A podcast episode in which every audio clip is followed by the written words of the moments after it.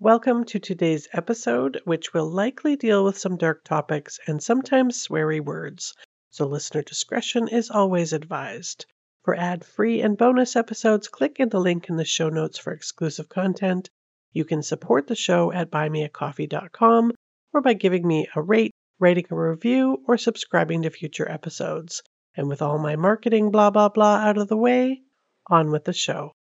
What's the easiest choice you can make? Window instead of middle seat? Picking a vendor who sends a great gift basket? Outsourcing business tasks you hate? What about selling with Shopify? Whether you're selling a little or a lot, Shopify helps you do your thing, however you cha-ching. Shopify is the global commerce platform that helps you sell at every stage of your business. From the launch your online shop stage to the first real life store stage, all the way to the did we just hit a million orders stage. Shopify's there to help you grow. Whether you're selling scented soap or offering outdoor outfits, Shopify helps you sell. Wherever and whatever you're selling, Shopify's got you covered. Sign up for a $1 per month trial period at shopify.com slash try. Go to shopify.com slash try now to grow your business, no matter what stage you're in. Shopify.com slash try.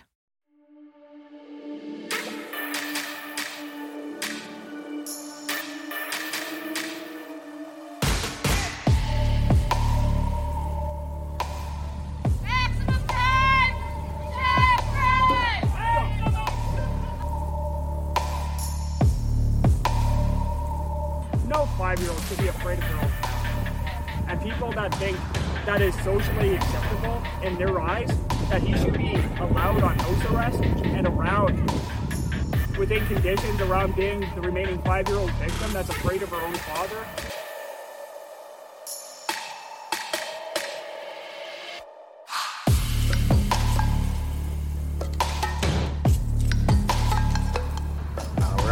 Protesting the release of Damien Starrett at the Fort Saskatchewan Law Courts, uh, protesting the fact that he was released after uh, allegedly murdering his one-year-old son. Um, and being released into the community, we standing up and saying that's not okay with us.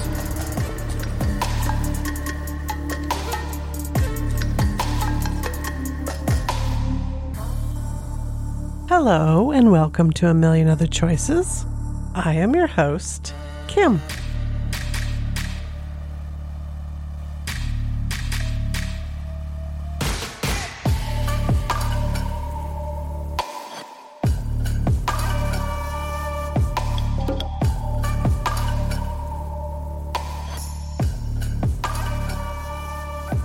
On the morning of November 23rd, 2019, a woman that we'll call Darlene, the mother of a five year old daughter that we're going to call Jasmine, and one year old Ares, who had just celebrated his first birthday a few weeks before, got up out of bed in the house that she also shared with her live in boyfriend and father of her children, 30 year old Damien Starrett.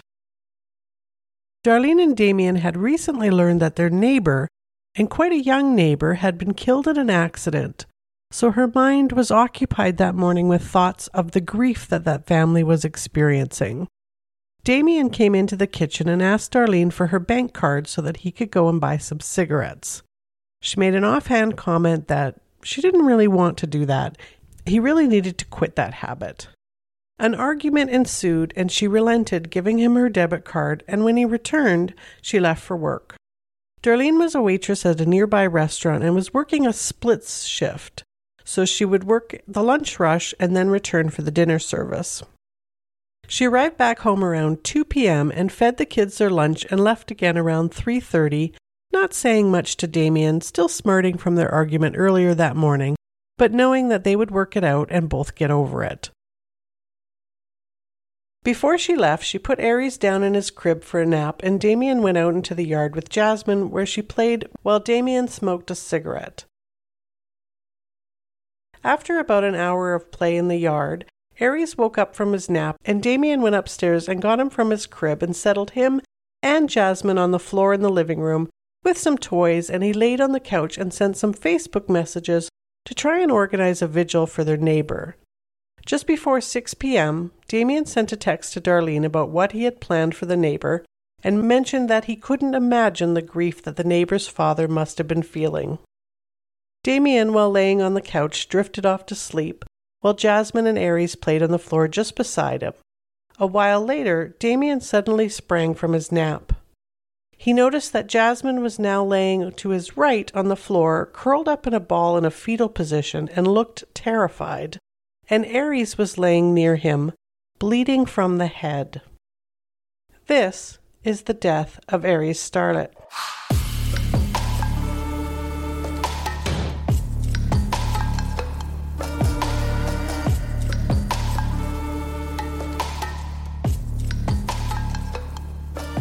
Upon seeing his son, the blood and the injuries that appeared severe, he said to Jasmine, What the fuck happened?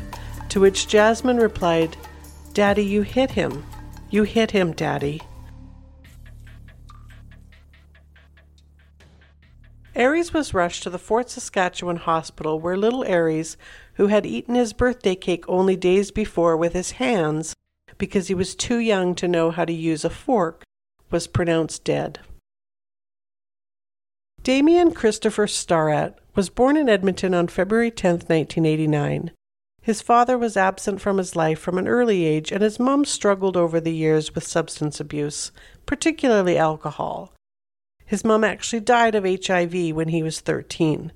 And because of this issue, Damien and his older brother went to live with his grandparents, Robert and Helga Hesse, in Fort Saskatchewan, which, despite its name, is actually a small city of about 27,000 people in Alberta, just north of Edmonton, when he was just 18 months old. Robert and Helga weren't his real grandparents, but Damien's mom had lived with a couple when she was a teenager in foster care, and they had considered Damien, his brother, and his mom to be their extended family.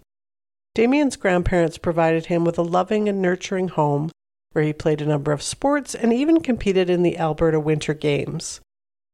When he started to struggle in school and math, they took him to the Glenrose Hospital to have a learning assessment done and discovered he had ADHD, which, if you don't think is a real thing, you need to spend some time in my house where Have You Seen My Phone is a daily mantra. He was also diagnosed with fetal alcohol syndrome, which is also a real thing. Any criminal record Damien had was pretty was a pretty short list. Three minor offenses between 2011, 2012, and 2013. There was one assault on his record from 2012 where he received a $1,500 fine when he was 23. Damien went on to work in construction as a carpenter and a framer. He also excelled and participated in sports, preferring anything physical over anything that required prolonged mental exertion, typical of ADHD types. As a teenager, as a lot of them do, he started using pot as a way of self medicating around the age of 15, and by 17 had also started what a lot of teenagers do binge drinking. He later kicked the drinking but replaced it with cocaine. So he booked himself into the Poundmaker Lodge, which is a residential treatment center, for their 90 day program, but left after only 30 days. This addiction lasted until the day Jasmine was born in 2014. Upon seeing his beautiful baby girl, he kicked his addiction and managed to stay clean. However, after stopping the use of cocaine, his brain had gotten used to its regular dose of dopamine and sleep became an issue. Damien tried a number of medications to help with his insomnia between 2015 and 2019, with very limited success and all under the care of a physician. He also visited a psychiatrist for his sleep issues. Then, in 2016, in his late 20s, the years of working a physical job in sports took their toll and the back pain started. At first, he started taking Tylenol 3s from his grandmother's night table drawer to take the edge off the pain, and when that wasn't doing the trick, he found a drug dealer by the name of Danielle Brown, and by the time 2019 rolled around, he was buying about a hundred Percocets a week from her. In August of 2019, him, Darlene, and the kids took a trip out to Newfoundland for the regatta days. And during the trip, Damien realized that his addiction was going to cost him his life, or at the very least his marriage, if he didn't get things under control. So, immediately on their return to Fort Saskatchewan, Damien took himself to the South Point Medical Clinic for a referral to another addiction treatment center. But the referral took longer than expected, so when his drug dealer, Danielle Brown, accidentally, on purpose, the debate continues, dropped a bag of heroin in his car, he snorted it. And he continued to snort it till about three or four days before Ares died, when he decided it was a good idea to go cold turkey. Well, going cold turkey from heroin can cause some issues if not under the supervision of a nurse or physician. So, in addition to his back pain, he, in his words, quote, felt like a train wreck and like he'd been hit by a car, end quote. In medical terms, that would be nausea, hot flashes, and general extreme flu like symptoms, as well as a feeling of wanting to crawl out of your own skin. So on November 22nd, he called up Danielle Brown and asked her for a little something something to take the edge off. She, like a good drug dealer, gave him 12 Percocets, of which he took six of them that night, and then the other six about nine hours before falling asleep on the couch. Damien was interviewed the evening that Ares died.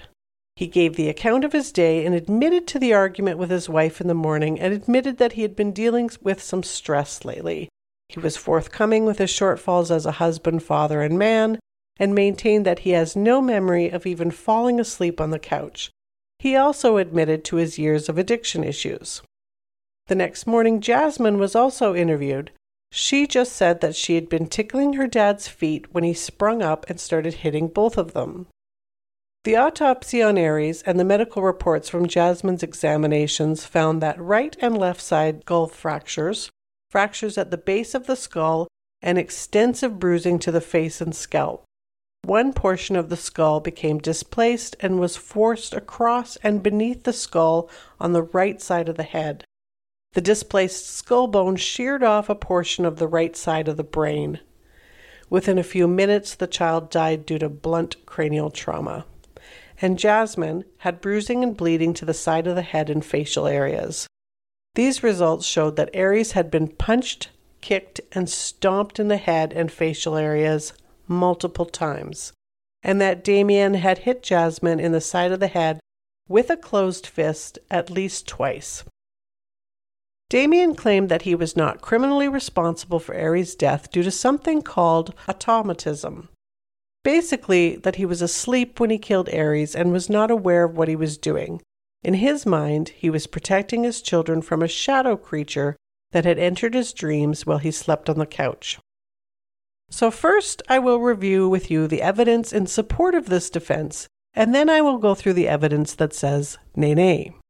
Automatism is a state of impaired consciousness, rather than unconsciousness, in which an individual, though capable of action, has no voluntary control over that action.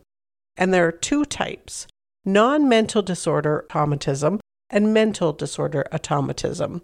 Only the mental disordered version is accepted as a non criminally responsible defense. Medical records and Damien's own reports do find that he suffered for years from back pain, insomnia, and addiction issues, which would impair consciousness.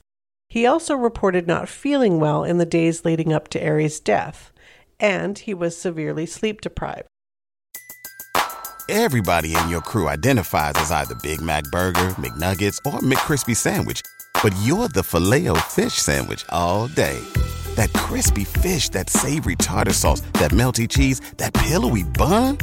Yeah, you get it every time. And if you love the filet of fish, right now you can catch two of the classics you love for just $6. Limited time only. Price and participation may vary. Cannot be combined with any other offer. Single item at regular price. Ba da ba ba ba. Dr. Colin Shapiro, a neuropsychiatrist and expert in sleep disorders, testified after doing an assessment which included a two night sleep study that Damien had awoken from slow wave sleep or deep sleep abruptly on both nights, which he refers to as a thumbprint for parasomnia. In his opinion, parasomnia from deep sleep is triggered by a number of factors, including the use of alcohol or drugs, sleep deprivation, disruption of a circadian rhythm, or recent stressful events and is followed by disorientation, confusion, and amnesia of the events. In support of this, Dr. Shapiro reported that he had prolonged periods of sleep deprivation, which can basically catapult someone into deep sleep, and his history of restless leg syndrome and the sensations of that can disrupt your sleep, as can the PTSD that a therapist said he had. His fetal alcohol syndrome would have affected his circadian rhythm. A triggering event, such as tickling one's feet, which is what Jasmine reported that she had done in her interview with the police, could arouse someone from this state of sleep, and that person would be confused and in an impaired state of consciousness. In addition to treat his insomnia, he had taken at the time drugs such as clonazepam, quetiapine, and Percocet. Further, his use of olanzapine may have been a factor. Damien had also had a sleep event once where he had dreamt of smoking a cigarette and acted that out. That was reported by Darlene as well as occasions where he had kicked her in his sleep before. There was no history that Damien had ever been violent with his children, and Damien says he's never had issues with anger or rage. With all this in mind, Dr. Shapiro concluded that, quote, the balance points fairly strongly to parasomnia behavior, and further stated there is a plethora of information supporting the probability of this man, with very poor sleep for a variety of reasons, not all of his own making, acted out in his sleep with dire consequences. To some extent, the medical system has let him down. For example, he had not had a formal sleep assessment. Darlene testified that Damien had a number of sleep in- incidents after the death of Ares. She said his legs often twitched and sometimes would get so bad that he would sit bolt upright in bed and once ran out of the room. When Darlene chased him down, he awoke and confused and said he was chasing someone who had fired a shotgun. Also, there is no motive, and without a motive, it makes automatism more likely. Also, Damien did have fetal alcohol syndrome, which can be disruptive to normal sleep cycles and which can result in arousals that in turn can give rise to parasomnia. And about a week before Ares' death, Damien had dreamt where he was walking in a strange city and smoking, only to wake up to find himself smoking. This may also indicate his predisposition to parasomnia, even though in that case it didn't result in any violence. And lastly, in the days leading to the attack, he was having financial and relationship troubles and going through heroin withdrawal, which would make him vulnerable to automatism. Okay, so now let's get to the stuff that doesn't support parasomnia. First, we look at Dr. Shapiro's findings. The sleep study was done two years after Ares had died. So that's one. As part of this assessment, he monitored his sleep for two nights. On average, Damien was able to fall asleep in 6.4 minutes, which negates the insomnia argument. However, by this time, Damien was clean of all prescription and non prescription drugs. The leg twitching that Dr. Shapiro said was indicative of restless leg syndrome is actually seen in up to 40% of any person taking an antidepressant and his report relied on Damien's own statements and his medical records, which were spotty at best. Damien was not actually on any prescribed medication of any kind since July 2, 2019. The only drugs Damien was using on the day of Ares' death was marijuana and the non prescribed Percocet that he had received from Danielle Brown the day before. Psych testing revealed this summary of Damien quote, at baseline, Mr. Starrett is an individual who presents with a wide range of psychological vulnerabilities that make him prone to explosive, emotionally dysregulated behavior. He has a history of developmental and neurodevelopmental trauma that has shaped the development of his personality and his social behavior.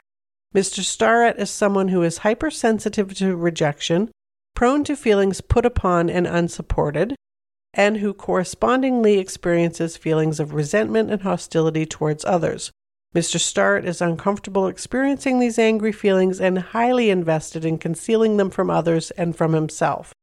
This tendency to ignore and over control his anger at the expense of dealing with it in a more effective fashion makes him prone to substance abuse as an avoidant coping strategy and to explosive outbursts, which occur when his unaddressed anger overwhelms him. Mr. Starrett's fetal alcohol syndrome and associated impulsivity further limit the extent to which he is able to successfully suppress his anger and other negative effects. Damien said he never had any issues with rage, but he told one of his doctors in 2016 that he struggled with rage and anxiety and testified that he was always tired and cranky and acknowledged that he regularly argued, yelled, and had impulse control issues. And that argument that he had with Darlene the morning of Ares' death over the cigarettes, in that incident, he had actually thrown a plate at Darlene and missed, hitting the wall behind her. As to the dream that Damien had about the shadow creature, he didn't mention this to anyone until his testimony at the trial. And by then, the dream was described very elaborately with lots of details. Details that included being teleported in some fashion and being attacked by a shadow creature with no face, no eyes, and skin as black as a viper's skin that was continuously spinning. He said in his dream that he had been thrown around the room by the creature and that in the process he had tried to protect his children. Then, after he woke up and realized that Ares was gravely injured and Jasmine was also injured, instead of immediately calling 911, he first called Danielle Brown, his drug dealer, and asked her to come to the house to help him. He then called Darlene before finally calling 911 as his third call. In all three calls, he didn't say anything about a dream and just said that Ares was dying. Justice John Henderson weighed all of the evidence for and against his claims of not being criminally responsible and concluded on June 29, 2022, when the court documents still read Her Majesty the Queen versus Damien Starrett, that it was, quote, it is more likely than not that in the hours before the attack on his children, Mr. Starrett was experiencing very significant symptoms of heroin withdrawal. These symptoms made his whole body feel like a train wreck and like he had been hit by a car. With the Percocet purchase from Danielle Brown the day before, Mr. Starrett had been able to take the edge off of these symptoms, but by mid afternoon on the day of his assault, he had run out of Percocet. Even worse, given that he had no money to even purchase cigarettes earlier that morning, I find that Mr. Starrett had no money to purchase additional Percocet to attempt to control the symptoms. I conclude that Mr. Starrett was in a desperate situation at that time and that, as described by Dr. Ennis, he was prone to explosive outbursts when unaddressed anger overwhelmed him. I conclude that Mr. Starrett became overwhelmed by his situation and burst out in an aggressive and disproportionate manner by striking his children. I conclude that this explanation for the attack on his children is much more likely than a conclusion that Mr. Starrett was in a state of automatism. The act of the offenses of manslaughter and assault have therefore been proven beyond a reasonable doubt. Then, on September 13th of 2022, now in documents reading His Majesty the King versus Damien Starrett, the same Justice John Henderson heard victim impact statements and gave his sentence. Damien had been charged with manslaughter because there is no motive and therefore they couldn't prove the intent to kill Ares. And the sentencing options for manslaughter are pretty wide ranging from just probation to a life sentence. As Damien is Indigenous, a Gladue report was done, and that is just a report that takes into account the history of colonization, displacement in residential schools, and how that history continues to translate into lower educational attainment, lower incomes, higher unemployment, higher rates of substance abuse and suicide, and of course, higher levels of incarceration for Indigenous peoples. This report did find that Damien's family has a history of attendance at residential schools. There is, of course, a history of substance abuse in his family as well as with himself, and that Damien had not finished high school, so he had lower education, and he had been disconnected from his family and culture of origin. His adoptive grandparents, Helga and Robert, are not Indigenous. Justice Henderson weighed the mitigating factors, so that's that he called 911 and showed remorse, with the aggravating factors, which were that they were his biological children, the position of trust of being a father, and that the children were both under 18 and it was an unprovoked attack, and gave him a sentence of 84 months. Three months were taken off for state misconduct, four months off for collateral consequences, and 13.5 months were off for strict bail conditions. So in the end, it was 63.5 months, and then, of course, credit for 223 days for time served. So I think that works out to 52 months or about four years. The state misconduct was about guards that were at his holding cell that said to Damien, quote, You are a baby killer. They are letting you go. You're a piece of shit. Maybe I should tell the general population boys what you were in for. I can't believe they are letting you go. You should kill yourself. And then immediately after that, one of the guards went to a nearby cell that had some other prisoners in it and said to those men, He's a fucking baby killer. The collateral consequences, those were that twice while he was incarcerated while awaiting his trial, Damien was what is called fecal bombed, where other prisoners fill a container with basically fecal matter and spray it into his cell uh, and also that he spent quite a bit of his t- jail time in segregation. And then the harsh bail conditions were that he was on house arrest during all that time and not permitted to leave the house for either for work or even to shop for the necessaries of life. And that was the sad case of little Ares Starrett. The lesson in today's story I support anyone that is trying to get off of heroin or any substance that they are abusing but please do it under medical supervision and away from your children. As far as I know, Damien and his wife are still together. And I will be back again next week with another case. Thank you so much for listening.